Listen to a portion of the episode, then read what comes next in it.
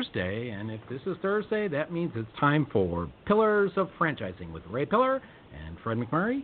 Today we got two great guests, Greg Chambers, the author of the Human Being Guide, Human Beings Guide to Business Growth, and our first guest, Tom Park, CEO of franchise, Premier Franchise Solutions, and we'll be talking about selecting the right opportunity, selecting the right opportunity, the first pillar, right, Ray? That's correct. And I will not ask you about weather this time, Fred. So uh, we'll just forego that because oh. uh, I mean it's kind of boring because it's always the same with you anyway. So welcome, Tom. Thanks for uh, being on the show. We really appreciate it. How you doing today? Thank you for having me. I'm doing very well. Thank you. Thank you for having me. Fantastic. And I was wondering if you could tell us a, a little bit about, uh, as the president of Premier Franchise Solutions, exactly what is it you do? We are a uh, boutique franchise development agency. Um, there's a lot of there's a lot of firms out there, a lot of agencies out there that focus so much on the development side, writing the FDDs, doing ops manuals, you know, taking a brand from, um, you know, I've got this great business and I want to franchise it we're actually kind of on the other end of it. Um, we work with brands once they've gone through that initial development stage um, on how do you award franchises, how do you market your franchise. So we work with a lot of startup and emerging brands on bringing their brand to market, finding the right franchisees, and awarding franchises. We act as their sales, marketing, and advertising department.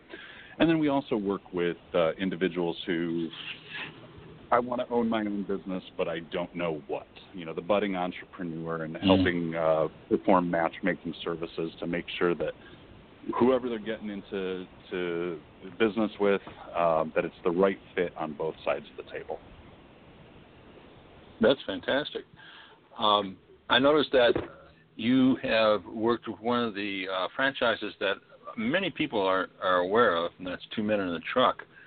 Uh, uh, how did it go with them? I mean, what what what, was your uh, uh, duties at, at Two Men in a Truck?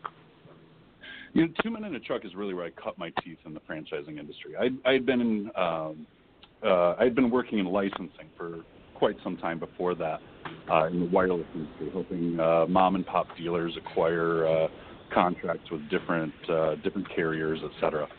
Um, but uh, I was actually going through a pretty major life change and uh, was was in the process of moving out your way, as a matter of fact, Bud. And a friend had emailed me a uh, job posting at Two Men in a Truck. It sounded interesting, and I thought, you know, why not? I'll throw my hat in the ring and see what happens.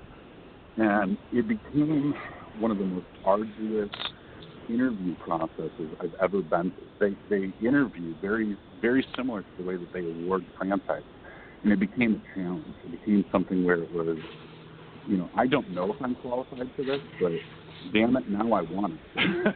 you know, yeah. um, really, really sunk my teeth into it, and I was really very fortunate to uh, to become part of the team.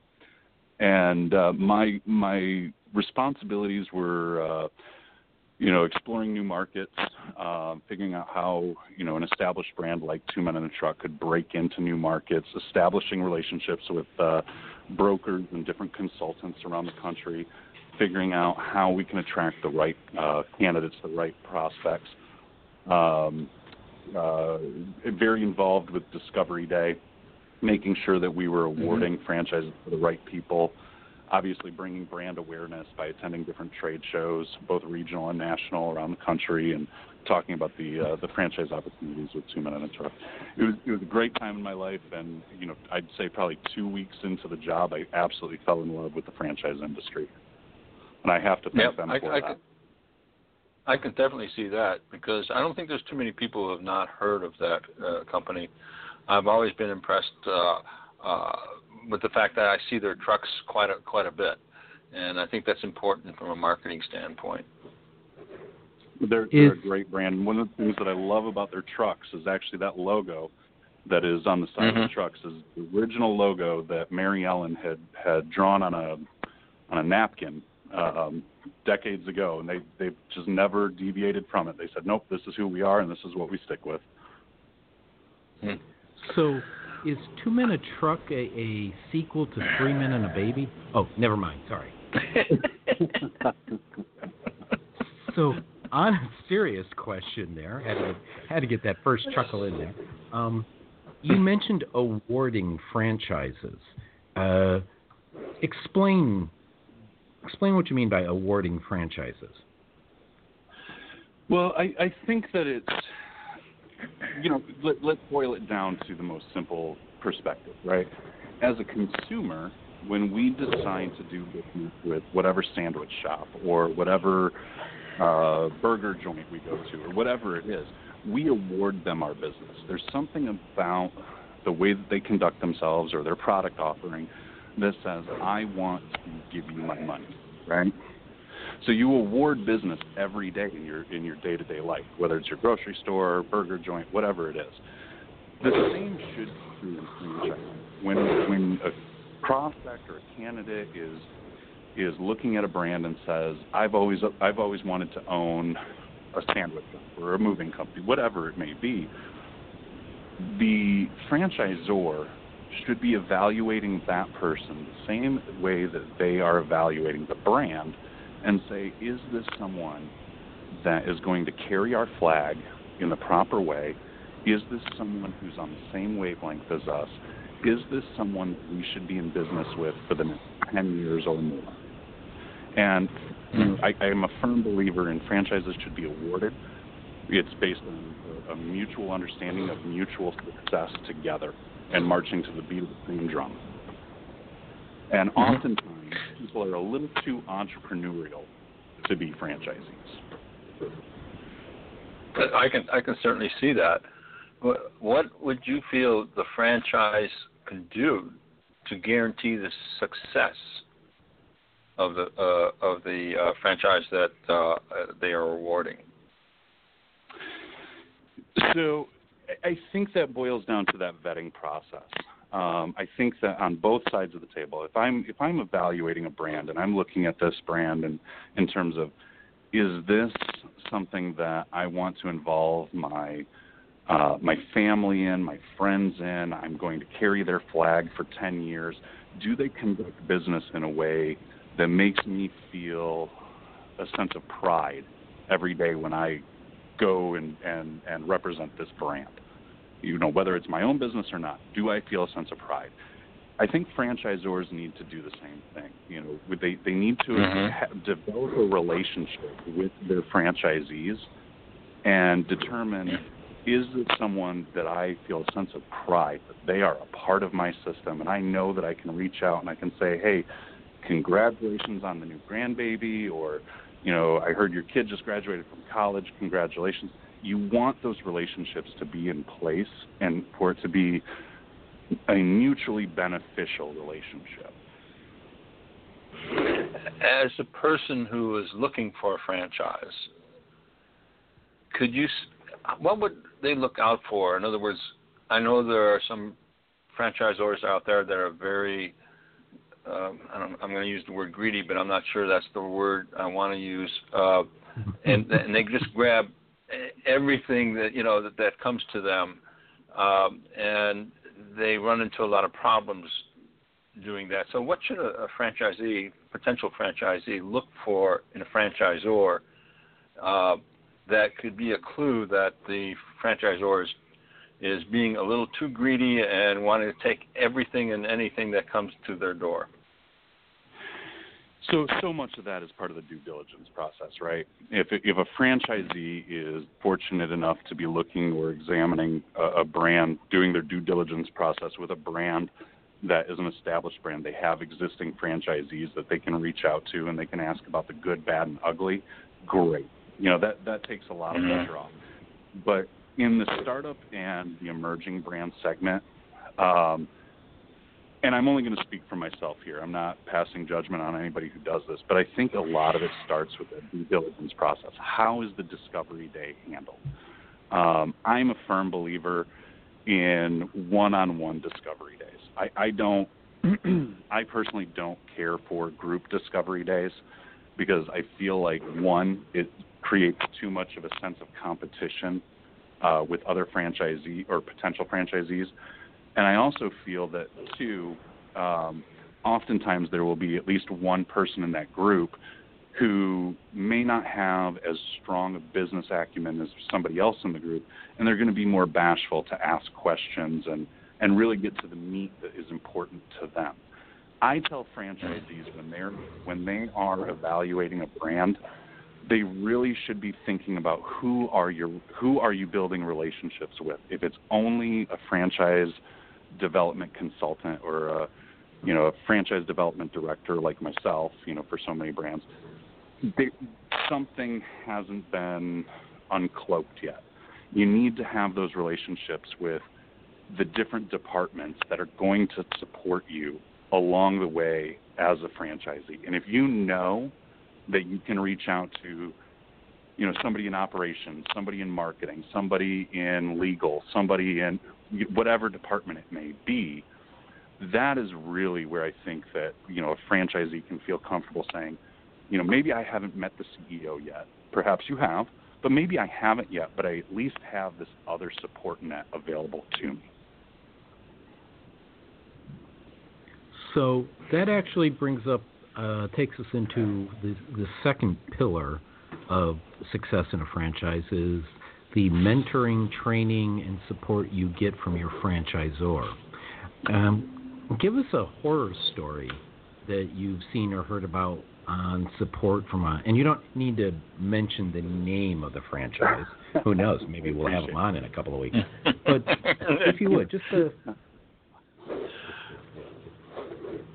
You know, it, it's you know on the spot. It's hard to think of one specific example, but one thing I don't like, and again, this is just me personally, but one thing I don't like is when a franchisee is exploring a brand and you know they they've signed their their franchise agreement, they've paid their franchise fee, they're they're you know putting their blood, into the grand opening of this business.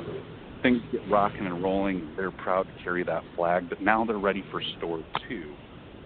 But they're competing with quote unquote corporate who wants to open a corporate store in that particular market. That is that's mm. one of the horror stories that I see often where are you in a franchisee franchisor relationship or are you in a uh, land grab situation where it's a competition over over the next best market? Ooh, that's good. I actually ran into a yeah. franchisor last year where if you if you read the FDD and you talked to the people at corporate and you saw what they were doing, you could tell that the franchisees were going to get the short end of the sticks uh, soon. Mm. Um, it was just it was kind of in the card. So that's an awesome um, that's awesome insight. A Ray. It is. Um, one of the things that I did run across early in the uh, franchise was that uh, that I'm with is they didn't want to sell an existing franchise any more territory or any additional territory. They wanted to sell it to a another person. So they were looking at it strictly from the standpoint of a, a number. I'm selling, you know, I have X amount of franchises instead of looking at it from the standpoint of here's a successful franchise, and he's shown uh, or she has shown her his or her expertise, and I don't want them to grow anymore. And I'm not going to sell them any more territory or any more franchises. So that kind of that has changed over the years, uh, and uh, I'm, I'm you know definitely grateful for that. But uh, how many other, uh, I think we kind of broached that a little bit already, uh, uh, franchisors are out there who have that kind of mindset? Of, are you asking how many franchisors are out there that are are in for the land grab versus the grow with grow within my system? Uh, yes. In other words, they're not looking at the individual franchisee. They're looking at how many uh, people can I get to own a franchise as opposed to uh, letting people who already have shown business acumen uh, sure. grow their business.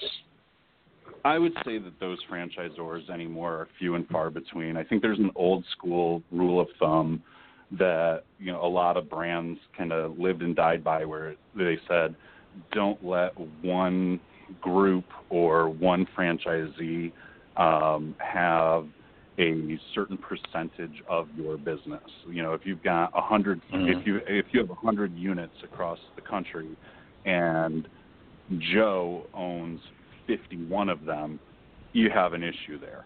Now, I can see where some of those brands are coming from, where they want to protect themselves and make sure that although that person may be extremely qualified, may be the best person to own that franchise, they want to protect the brand a little bit more and maybe diversify with franchisees a little bit more.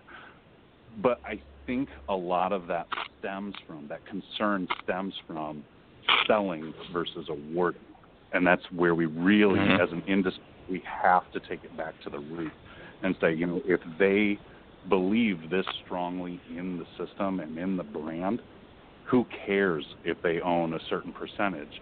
As long as things are within the franchise agreement yeah. and things are done the right way to the brand standards. Mm-hmm. Yeah. Uh, going back to a little bit about uh, how how can a franchisor guarantee the success of, of a uh, franchisee?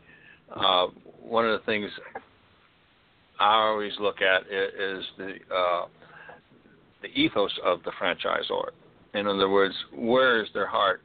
Is it on the bottom line, or is it with the actual success of the franchisees? And uh, what, how do you feel about that? Well, you know, I think there's a lot to that. I think franchisors really owe it to themselves and they owe it to their franchisees to really explore why they got into franchising in the first place. And I think a lot of times franchisors let's face it, a franchisee pays a franchise fee not because of all the great things that the brand is doing and all the success that they've had. A franchise fee is paid so that you can teach me how to not make money. Like teach me all of the mistakes that you made along the way that you realized were not the way to promote this business, right? Mm-hmm, mm-hmm. That that is something that franchisors have to remember. Like they, they made a lot of mistakes along the way, they they figured out how not to grow their business. And they need to go back to that. They need to say, okay, I do know what doesn't work, but I also have to be receptive to my franchisees. In in terms of if they have an idea, I need to be receptive to it. We'll evaluate it and we'll see if it's the right fit. But I need to be able to listen and admit when I'm wrong and admit to this might be the next great thing. Let's this might be our fish fillet. You know, the fish fillet was created mm-hmm. by a franchisee for McDonald's. You know, I think before that Ray Kroc was doing a a hamburger bun with a grilled pineapple with a slice of cheese on top. It didn't sell real well. Yeah. You know, franchisee came, franchisee came up with the fillet of fish for the Lent season. And I think that mm-hmm. ability to say, you know what, let's listen to our system. I think that is how they can really set their franchisees up for success. Okay, so I, if, I, uh, and you may not know this, but you you brought this you you opened the door. Okay, so if a franchisee made the fish fillet, you opened the can of fish, yeah, a can of sardines. So did corporate or did a franchisee come up with the McRib sandwich? Because I love that thing and loved it for years. You know, I don't know. Um, I'd ha- it's interesting. I read an article that was originally in uh, Reader's Digest. Um, just just the other day, you actually brought up the McRib.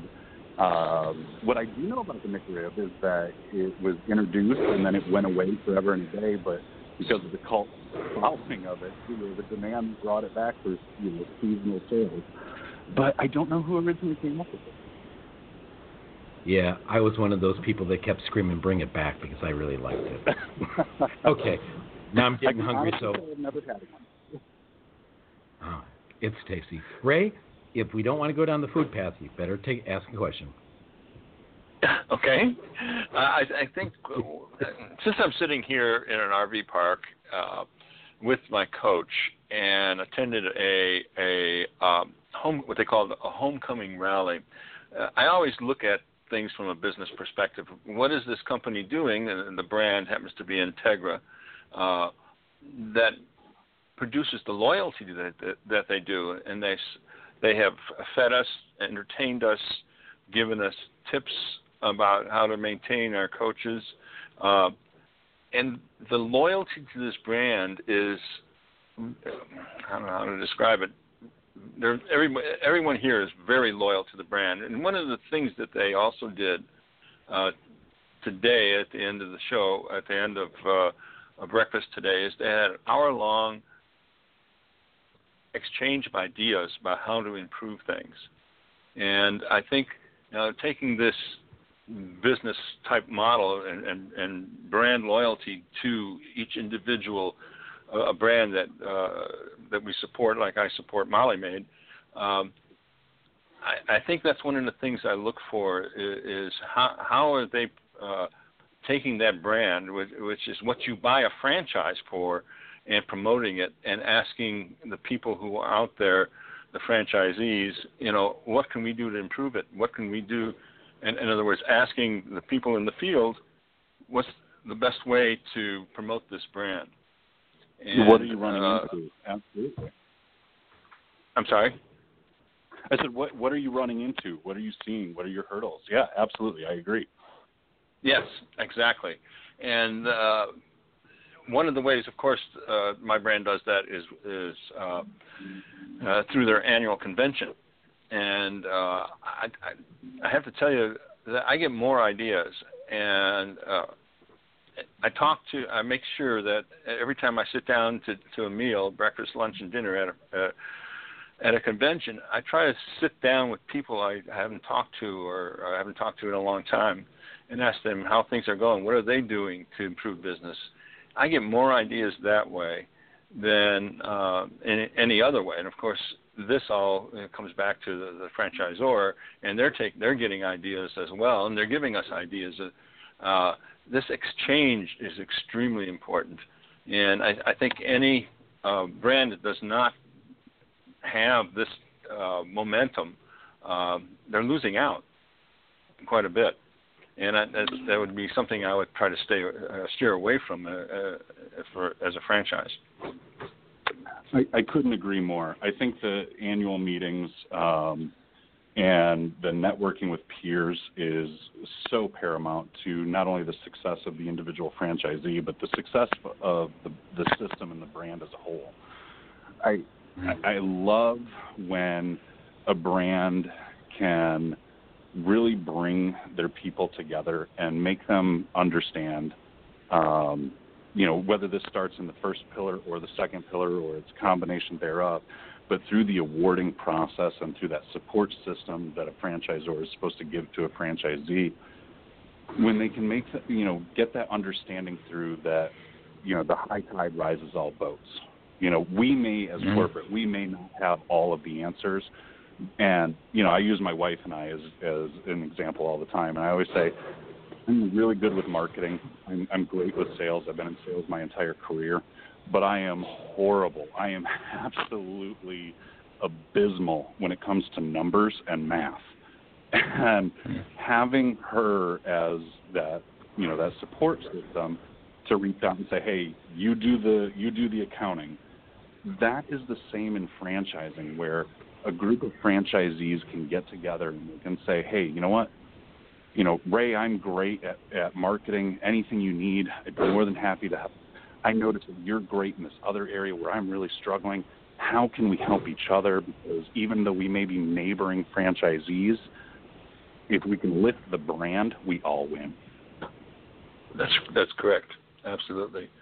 One of the classic examples of that is the uh, uh, the Chicago uh, Maid franchise group, um, not only do we meet on a regular basis once a quarter, uh, it's a it's a advertising cooperative actually, uh, but we also meet socially, and even you know we we meet on a regular basis uh, at, at Ravinia as an example, and uh, at those events we we discuss a little bit of business, and even that is helpful. Finding out how how your neighbors are doing and what what because we all if, if have an effect on each other.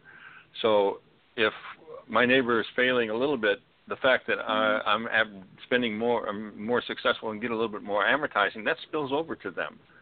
And uh, so, of course, the opposite the opposite is true too. You know, if uh, if they're having a, a problem and uh, somebody's bad mouthing them on on uh, Facebook or something like that, then then that spills over to me too. But uh, but uh, it it doesn't happen uh, very often, and you know when it when it does, we we you know we try to get together and see what we can do to to help that individual.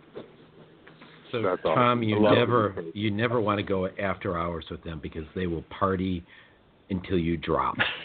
they're just well, they're just, just party fiends. yeah, yeah, we have uh, really a fantastic group. Uh, I have to say, um, I'm so blessed with that. And uh, the same thing with my employees. I, I just love them all. Uh, I'm very blessed with that as well. So, um, so what, do you think that? I'm sorry. Go ahead. Go ahead, Fred. Go ahead, Ray. No, go ahead. Is there one thing that you think um, a person should look out for when evaluating a franchise? Is there one thing that kind of sticks out in your head that that sends up a red flag? Transparency. Um, mm. You know, we we all preach it. You know, lead with transparency, lead with transparency, lead with transparency. It's another thing to preach it. It's another thing to to to act it. You know, I think that yeah. if a if a franchisee or a franchisor, if there's if there's something that um, either they can't disclose um, then they should just say, hey, I'm not in a position to talk about that because of things. If there's something that they won't disclose, just say, look, you know, now's not the right time to discuss that matter. But when I when I see people trying to pull the wool over somebody's eyes, and I see people being evasive, um, that bothers me. And I, I see it on both sides uh, both franchisee and franchisor.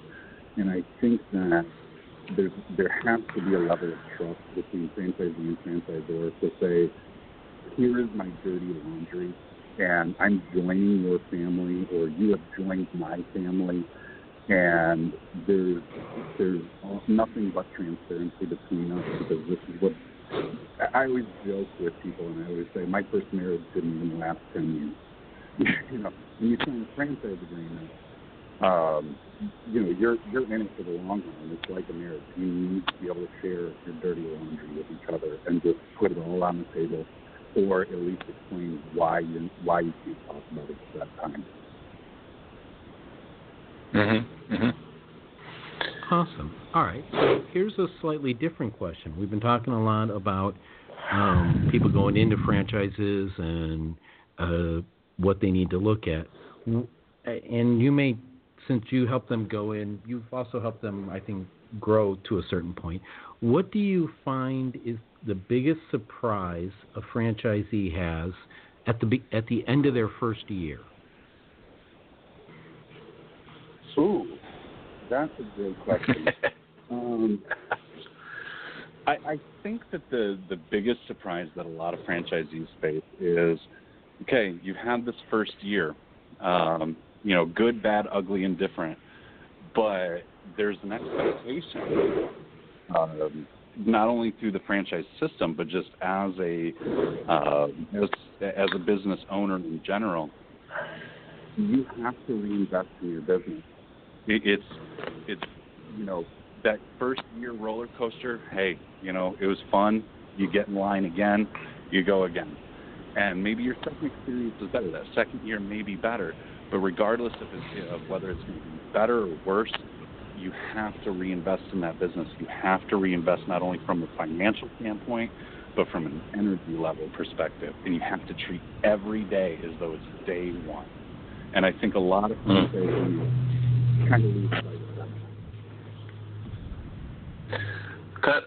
Kind of going along a little bit with that, is what would, would you say is the most prevalent cause of failure for a franchisee? For franchisees, I would say it's uh, lack of liquidity. Um, you know, if they don't have enough operating capital um, right out of the Mhm. gate, um, and they're they're keeping this afloat on you know credit cards or you know borrowing from family or friends or whatever it, it's a it's a recipe for disaster and and this goes back to the franchisor I mean, when they're when they're looking to award a franchise to a franchisee they need to look at that balance sheet they need to look at that application and and really make a determination is this the right fit for this person? Are we the right fit for them? Not just are are they the right fit for me, but are we the right fit for them? Are they going to be able to meet their personal obligations? And too often I see people ready to just sell a franchise rather than to make sure that this person is set up set up for success that they can pay their employees, pay their rent or whatever the, the obligations, the fixed costs may be, but also meet the obligations that they have on a personal level as well. I think that's what a lot of people forget about. You know, they, they they look at well, I've got enough money to keep this business afloat, but what about their own, you know, rent and their the the mortgage and and the kids they have in college and they kind of forget about that a little bit and uh that's I, that, that's one of the things I tell people quite often when they ask me for any advice is, is basically whatever the franchise or says you need, double or triple it, because uh, you, you, Right. you you'll never know what the economy is going to do. You know, in, in the case of 2008, 2009, you know, Did Ray a, give a, a you lot that of answer? people. I'm I'm sorry. I said, Tom, did Ray give you that answer ahead of time? Because man, it sounds like something he said a dozen different times in the last dozen shows. no, no, we have we have not discussed that. Uh, yeah, I know. I, guess keep on saying it because it's it's so true, and and, and I'm sorry if if if, if our audience has heard this. He's saying that again, you know? but uh, it it is true. A lot of people are, and I, I did ask the question in, in hopes that you would answer it that way. but um, it, it, I, I've seen so many people, so many people fail simply because oh my God, they they spent I don't know five hundred thousand dollars on their entire life savings, and all of a sudden the the company is failing, you know, and that's a that's a one heck of a loss for anybody. All right, Indeed. so- yeah, and how do you recover from that? You know, and it's Mhm. and that's something that franchisors have have a responsibility to not only not only the franchisee but to their their existing franchisees, but not only the potential franchisee but the existing franchisees. They need to be they need to be willing and able to look at that because every time a franchise closes, it's going to hurt the neighboring territory or it's going to hurt the ability to Mm. resell that territory. It's going to hurt those that are trying to carry that flag. Yes, absolutely. So we're running out of time, but I did want to, since you deal with helping people find franchises, and something you had said earlier, what what are the hot franchises you're seeing now? The trending, you know, ones that people want to buy. You know, I'm seeing a, a large uptick right now in uh, senior care.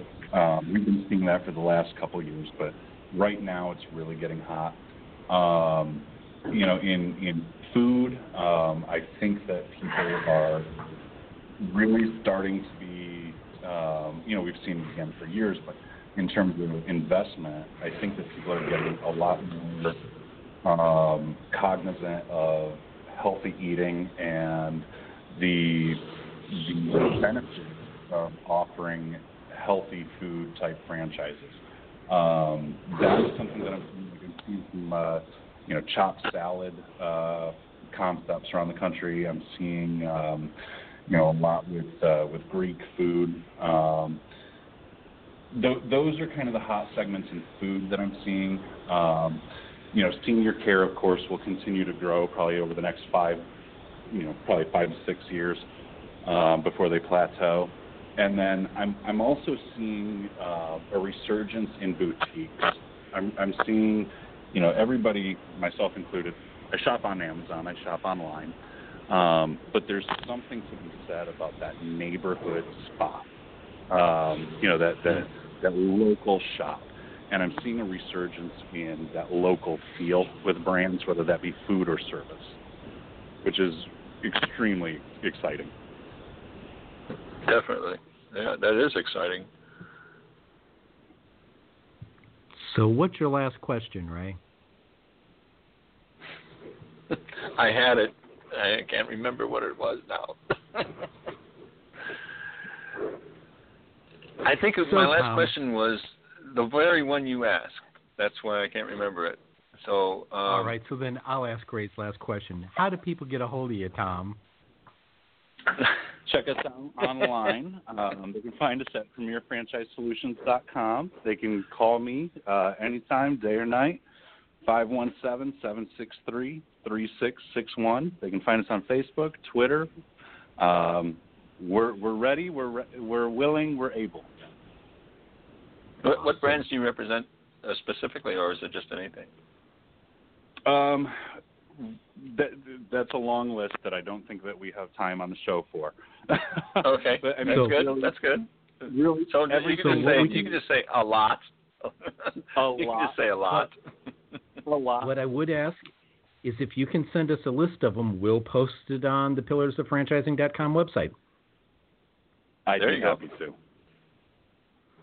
I, And- it would and be Fred, my did you pleasure. want- Fred, Huh? did you want Go to ahead, mention the, the the the guest that we have coming up soon, or did you want to forego that for now? No, I'm gonna. I'm, Okay. I'm, I'm, I'm very. Thank you, Ray. I'm very proud of that one, and it was a, another Twitter Yes. win. Um, I'm excited about as that. Tom- I think that's going to be fun. so yes, it will be. But we're gonna until I we got the Nate, sorry, the date nailed down. We'll we'll keep it under wraps. Alrighty, alrighty. All right. Sounds so good. We've got to create a little anticipation here, you know. amen to that. Thanks, Tom. We'll love to have you back again. Oh yeah. Thanks, Tom. Anytime, guys. Good job. Thank you. And this is Pillars of Franchising with Ray Pillar in Naperville, Aurora, and Fred McMurray on the Central Coast of California. Ray, how's it going? Well, it is cloudy right here in Aurora, Illinois, and uh, um, I wonder what happened this spring. It just sort of went away for a little bit, so we'll see what happens. Well, but we have a guest. Welcome, wait, Greg. wait, time out, time out, time out, time out. Before you go there, um, I, I want to point something out that uh, they said, at least in California, this is the coldest record, or April on, we had the coldest record, April on record um, for California, and it's cold and gray um, today where I'm at on the center in Shell Beach. Does that make you feel better? Wow, it does. It does. It does make me feel Now- better. A little bit. let me annoy you. Um, earlier today, when I was at a conference call and I looked up sideways, I think I saw a whale crest. Oh, okay.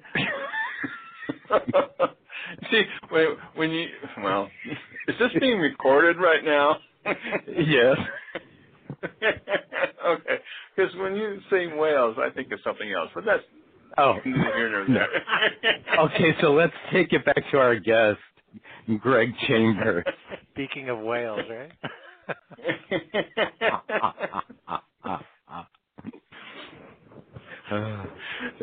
We don't enjoy ourselves on this show. do we? yes, we do, don't we? well, welcome, Greg. Thank you. Well, for having thank me. Greg. yeah. So, uh, why don't you tell us a little bit about yourself? Sure. Uh, Greg Chambers, Omaha, Nebraska. Uh, right now, I'm a sales and marketing consultant. So businesses hire me to help them grow their businesses, and I do it in a very specific way. I help them uh, design sales and marketing practices that are a perfect fit for them, for their organization, for their disposition, for their people. And uh, yeah, and I wrote a book called The All Human Guide to Business Growth. Yeah. Yeah. Uh, uh, uh, so tell us about the writing the human human being's guide to business growth. I think as we uh, we watched the forward thinkers in the industry more, embrace more and more marketing automation and AI in it, and uh, Google's um, human-sounding AI phone assistant that they were debuting this week. Um, right. Yeah. So tell us about the Human Beings Guide to Business Growth. Well, it is a direct reaction to this this phenomena that we're going through, which is it feels like the engineers have told us that they can figure out anything, and including sales and marketing. And so I get approached all the time with how do I implement these particular technologies or these tools. And when I get into the businesses and we start talking, the first thing I realize is, wow, you know, the tools are fantastic and they can help. All this marketing automation would be great if we knew what we were doing. Like if we had a bunch of other things in place first. And that's really what this book is about, is the, uh, when I'm being asked about a way to grow my business, what's a simple way to, to get bigger, I, I start with the simple concept of, uh, well, if you could just get everybody in your company to do their part for business development, you will find more opportunities. More opportunities usually leads to uh, increased revenue. Um, and that was really born of the idea that you could probably lose business from anywhere too, right? If any, if rogue employee can, if any rogue employee can take you down, that means that any rogue employee can uh, find some uh, a wonderful opportunity for you at the same time. So the rest of the 180 pages of the book is really trying to explain, well, Greg, so how exactly do I do that? And I lay that out um, in that fashion. Um, Dumbfounded, yeah. Well, no, I was going to let Ray Ray open up the next question, but I'll jump in there. So, in other words, people like um, on United Airlines when uh, they end up having passengers dragged off bloody and unconscious, um, they had realized that they were par- all part of customer service, and maybe it wouldn't have happened. Yeah, that is it, right? It's it's that that's the hard lesson. Um, is that it can one bad thing can spoil a, a lot of opportunities. Um, but at the same time, two people sitting next to each other on an airplane, right? It's what are what are your employees saying when they are uh, when somebody asks them what it is that they do? You know, do they give the, the two minute version, or or can they uh, talk uh, describe the business in an interesting way, where uh, it leads to an opportunity? And so, just so in other words, people, are they going to bore people or are they going to put the hook in their brain so they that they're remembered later? Yeah, are they going to say, "Oh, you know, I do books. I do the bookkeeping," or do they say, mm. "Our uh, our business you know, helps uh, small businesses uh, grow faster"? And then people say, "Oh, that sounds interesting. I'm a small business. How exactly would that work?" Um, right? To to the exact same conversation. You know, it's a it's a similar conversation. We're just being nice to each other, but one elicits. Maybe one's a little bit more on message with what it is that we're trying to do as a. Well, as a one of the things that comes to mind eh, when we start when you start talking about uh, people talking is that any exposure, good or bad, can be good. So a negative review on Google or, or whatever as long as it's uh, handled properly, can be can be good exposure. Totally agree. yeah, especially because that's a, right. Uh, do you read the negative reviews when you're uh, mm-hmm. shopping through a new product? Uh, mm-hmm. In general, right? I do, and I'm looking to see what happened. Um, mm-hmm. I, I don't, I'm not necessarily looking to get a lot of information out of that review, but I am curious about what did this business do about it, and is it you know, if it was a reasonable request, did they do something to try to accommodate? And uh, that would indicate maybe somebody I could trust. Mm-hmm. So, how many how many people do you think uh, approach it that way? I don't know for sure, but a study just came out. I'd have to dig it up in my email. I just got copied on a new survey that this is what they're saying uh, from Trust Radius. And they say basically the exact same thing. They're applying it to business to business sales but they're saying negative reviews are used as a check against positive reviews. So if all you have is 85 five-star reviews, people tend to not believe that. But if you have mm-hmm. a mix of reviews, so you come in at just over four stars, and the one stars it looks like are uh, are handled at least in a way that you would want to do business together, then they're saying that that leads to what they're selling, which is um, the idea of trust, like uh, trying to use reviews to help build trust and uh, as third party as uh, social evidence, I guess. Mm-hmm. mm-hmm. I, I know uh, in searching for a vendor, uh, a product on Amazon, as an example, I'll, I'll, I'll look at some of the reviews for a particular product, and and I, I remember coming across a couple of reviews on a product I was looking at that said, "Oh, basically it it arrived damaged, or it uh, uh, took too long to get there." So, is this about the product? Not really. It's it's a it's about how the product was handled. And yeah. to me, that that has nothing to do with the product. You know, in this case, it was a, a bark collar, I think, and uh, you know, it had nothing to do with how well it worked. And you know, I was looking for uh, reviews that said, "Oh yeah, well, it, it, I, I just used it for a couple of days and it, it cured the the problem with my dog."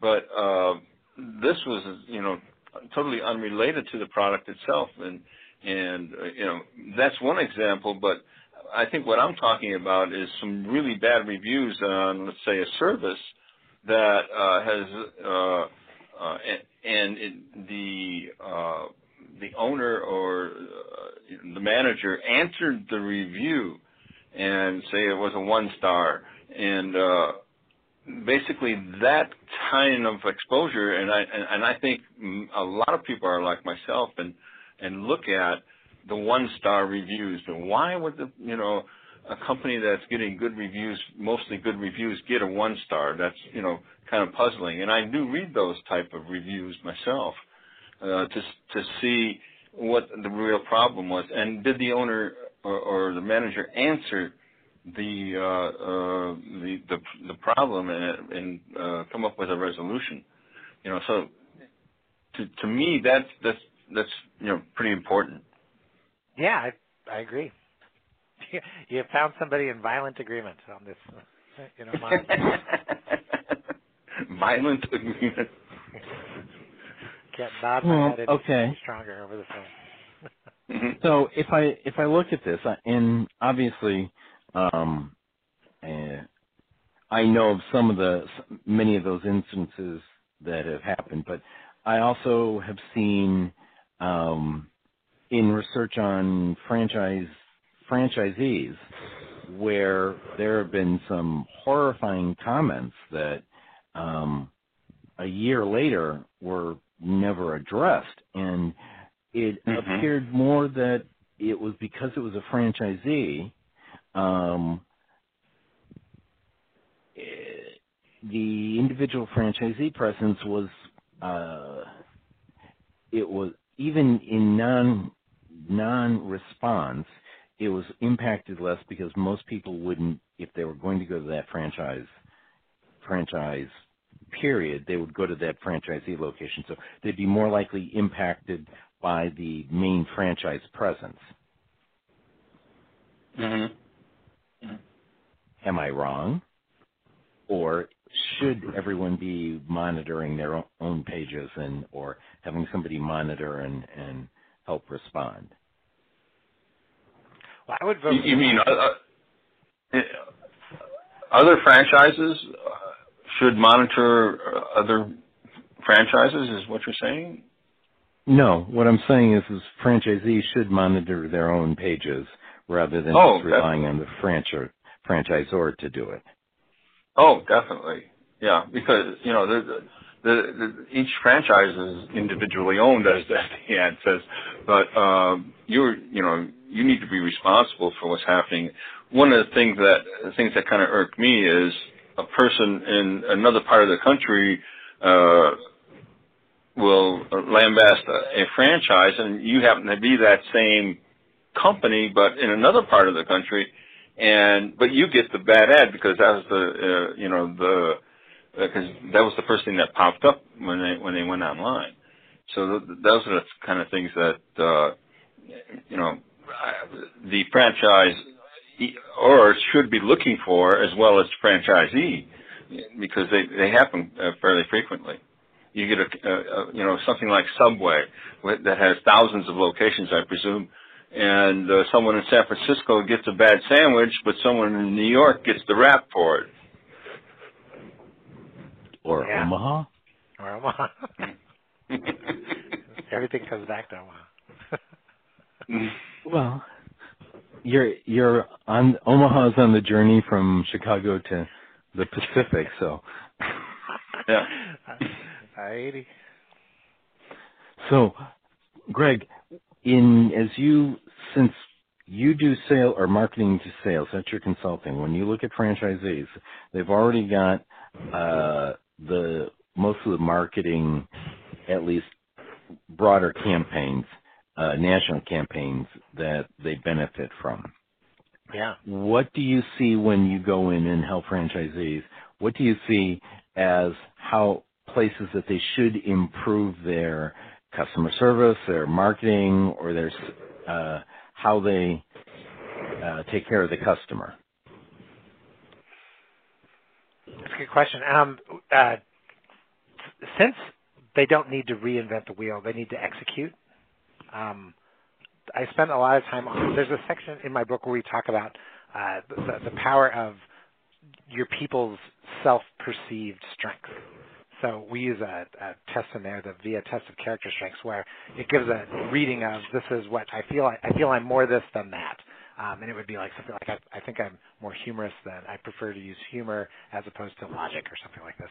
And um, by exposing that inside of the franchise, uh, right? So it's it's your people that need to execute on the plan. If you can help them bring their strengths to the predefined role that that they need to to work on, uh, they tend to get more enjoyment and and are, are uh, further engagement in their work. Um, and so, as a natural consequence of that, is by applying it to these things and uh, where it comes to customer service, where they, they need to up, uphold the particular standard, and if they're able to say to themselves, well, you know, it's all prescribed for me, but I get to bring what I think are my strengths to execute those tasks, right? Um, that that's how performance is enhanced inside of a franchise. You don't need to. So to go through the book, the uh, the three, the simple process I use is is really around focus, which is strategy, and so franchises don't need to worry about that as much. And then between focus and then the tools and technology that people are always approaching me on is that individual strengths piece, and that's where my advice to the franchises is focus there. Um, and, and getting the most out of your people and helping them get uh, feel engaged in their jobs. Ray, that sounds like every, how you approach management of your people. As, as far as advertising, No, just in the way you try to uh, take care of your people and and um, make, I, make their I, I try to make everybody feel that they are part of the company. They are part Exactly. of the of this uh, problem and part of the solution. Uh, I, I, as an example, I may come up with an idea to to to uh, solve a problem, but uh, I'll ask everybody, well, what, what do you think? You know, uh, is this a good way of approaching this, or should? And, and that does two things. It it certainly it, I'm not the end all answer to everything, and I don't know everything, so the solution I came up come up with may not be perfect. It not only involves everybody in the uh, the, the problem, but it also uh, brings to the surface other ideas that could be much better than I could come up with.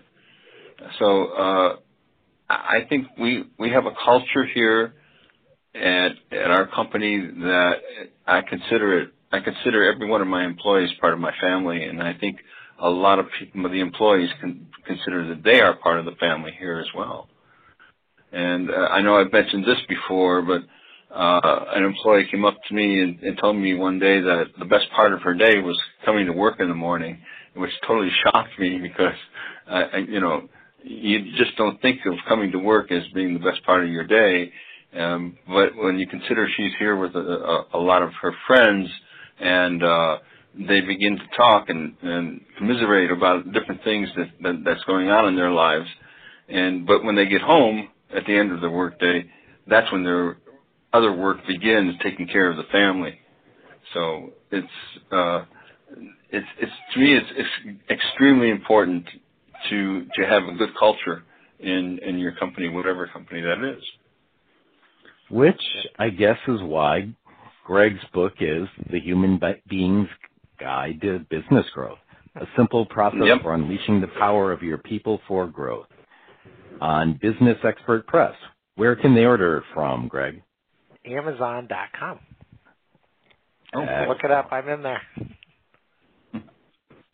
Excellent. So, Ray, what's the question you always ask people at this point in time? Um, How do people get a hold of you, Greg? so you can get a hold of me. My website is chamberspivot.com because that's my company is uh, Chambers Pivot Industries. And uh, my email is greg at chamberspivot.com or you can dial me up on the phone, 402-709-9962. Well, One of the things I noticed about Greg is uh, you have listed yourself as a, s- and I've never heard this term before, serial entrepreneur. What is a serial entrepreneur? that is the uh, that's a, a marketer's way of saying, oh, you uh, you keep trying. you got to try different things every time because the last one didn't work out quite as well. It- it- that's you know that's what I was thinking. So what have you tried? I, I, I see you, you you've gone into the apparel, a cult apparel company. That's another one. What? okay. That's a way of saying a little brand that you may not have heard of. Oh, okay.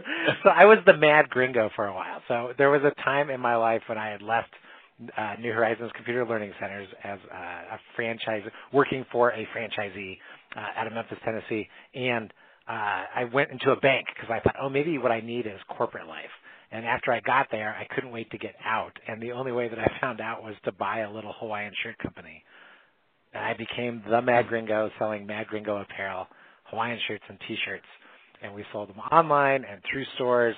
And then we tried to grow big and uh, took out a bunch of investment, and it didn't go as planned. And so Mhm. that led to uh, me starting a consulting company because inside of that I did learn a few things. That's really what this book is about too. Mm-hmm. So, uh, so, so, Ray just popped out. yeah. So, what is the lesson here? I mean, you tried to Well, grow Mad Gringo. What you were so I was doing it. I had all the tools, right? I had learned everything about the that I thought that there was that you needed to know about sales and marketing and growing a company. And I launched into it, and we did everything by the book, and it still didn't work. So I Mhm. eventually left. But I was uh, I this, I told everybody I'm going to start consulting because I just want to work for myself. I can't do this anymore. Uh, and my first client was another apparel company who said, "Oh, there was a bunch of technology stuff you were doing that I would love for you to do for us." And I got there, and I'm like, "Oh my gosh, this is the exact same company that I just left, except for you guys are growing much faster, and and you you haven't even done any of the things that you're supposed to do." And as I watched it carefully, what I found out was what, just what you were describing, right? These guys were taking so much time to let their people do, uh, to basically let their people figure things out the way that they wanted to approach it, and gently guiding them. Um, but the people were so engaged, so much more engaged. And what I had done was almost the exact opposite. As we tried to grow, I was like, "Quit doing that stuff. Do it this way," because this is what we need in order to grow. And what they were doing was saying, "Oh, if you think that's a good idea, let's work. Uh, you know, how would you make that work?" And he was asking a bunch of different questions. I eventually codified that into a like, "Oh, it's a strength." He was letting them apply their perceived natural strengths to the work that needed to be done. And what was happening was where my company flattened out, and then by taking on investment, it put too much strain on the company. His company Mm. just kept chugging away, 15, 20% growth a year, and was literally over time, you know, 10 times bigger than we than I was when I had left uh, my little Mad Gringo company. So, um, Mhm. so it was. I loved hearing your story. I loved. Nobody ever said that to me, Greg. this is my favorite part of coming to this job. and the thing was, as we were the Mango, they really should have, right? I mean, it was Mm-hmm. it was it was Jimmy Buffett. We should have had we should have been having nothing but fun, but I had turned Mm-hmm. Mm-hmm. other than that. Yep. Yep. Yep. Yep. Yep. Yep. I can see that. I can see, especially with the name, like something like that. You know, you because you you think of uh, you know people that are sitting back, relaxing, and, and having a good time running a company, as opposed to uh, you, you know As opposed it's to- my way or the highway. That's too much to pay for that. You know, we CPA, CPA. You know, we need. we need- What's our cost per Yeah. acquisition? You know, fit it in, fit it in. Mhm. Yeah. Yeah. So there you go. Tough lessons for me, but uh, lessons that people can learn from. Excellent. So So that's my goal now. Is I make sure I work very hard to make sure that others are not repeating those those same mistakes. Mm-hmm. Mm-hmm. Yep. Yep. And, you know, one one one of the things that uh, uh, we, we we're kind of unorthodox around here, uh, even in, in our meetings, because we we solicit, you know, people to uh, say, well, we had this problem, and uh, we tr- we try to uh, make sure that everybody gets involved in in uh, in in I'm gonna, I want to say the running of the company, but obviously you can't do that with 48 employees. So, uh, we, we, you know, but all the managers are certainly involved in, in, in running the company. And I, I, I believe that that type of ethos is, is, is filtered down into, to, to the rest of the employees. And to me, that's extremely important. One, one, one of the, you know, one- of the small things that I like to do here I, I want to greet every employee. I want to when they come in the door, I, I, I say hi, how you doing, or at the very least wave at them. And as they're leaving, they say goodbye. I say goodbye back. Um, I'm in a building. Uh, our, our office is in a building with uh, uh, other uh, you know other offices, and a HR manager came down to me and says, "Hey, are, are you the owner?" I said, "Yeah." Said, "She says I'd like to talk to you." Said, "Sure." She says, "How are you treating your employees?" I says, "What do you mean?" She says, "They don't know me, but they every time they see me in the parking lot, they say hi." I said, "Well," and then I, I went and, and showed her, you know, basically uh, how we are treating our employees, and uh, that type of um, personality then is also portrayed to your clients when they go out and service our, our clients. So Absolutely. their, their friend, you know, it, so it, it, it, it, it transcends down to, to everyone. Everybody's friendly around here. Yes, they are. And since we're running out of time, uh, let's give Greg the last word and say, Greg, what would you tell the business owner that wants to grow? Well, uh, the franchise owner that wants to grow, uh, the the beauty of the franchise to me is that was the only time where I had people doing the exact same thing I was trying to do, and so the the ability to share ideas across the network is uh, is is invaluable. Absolutely. So hmm I knew Ray would agree with that one. So, folks, um, this has been a wild show. So how do we get a hold of you, Greg? yeah, Hallelujah. via my website. Just fill out my website, chamberspivot.com. That's chamberspivot.com. We'll see you again on Pillars of Franchising. Bye all.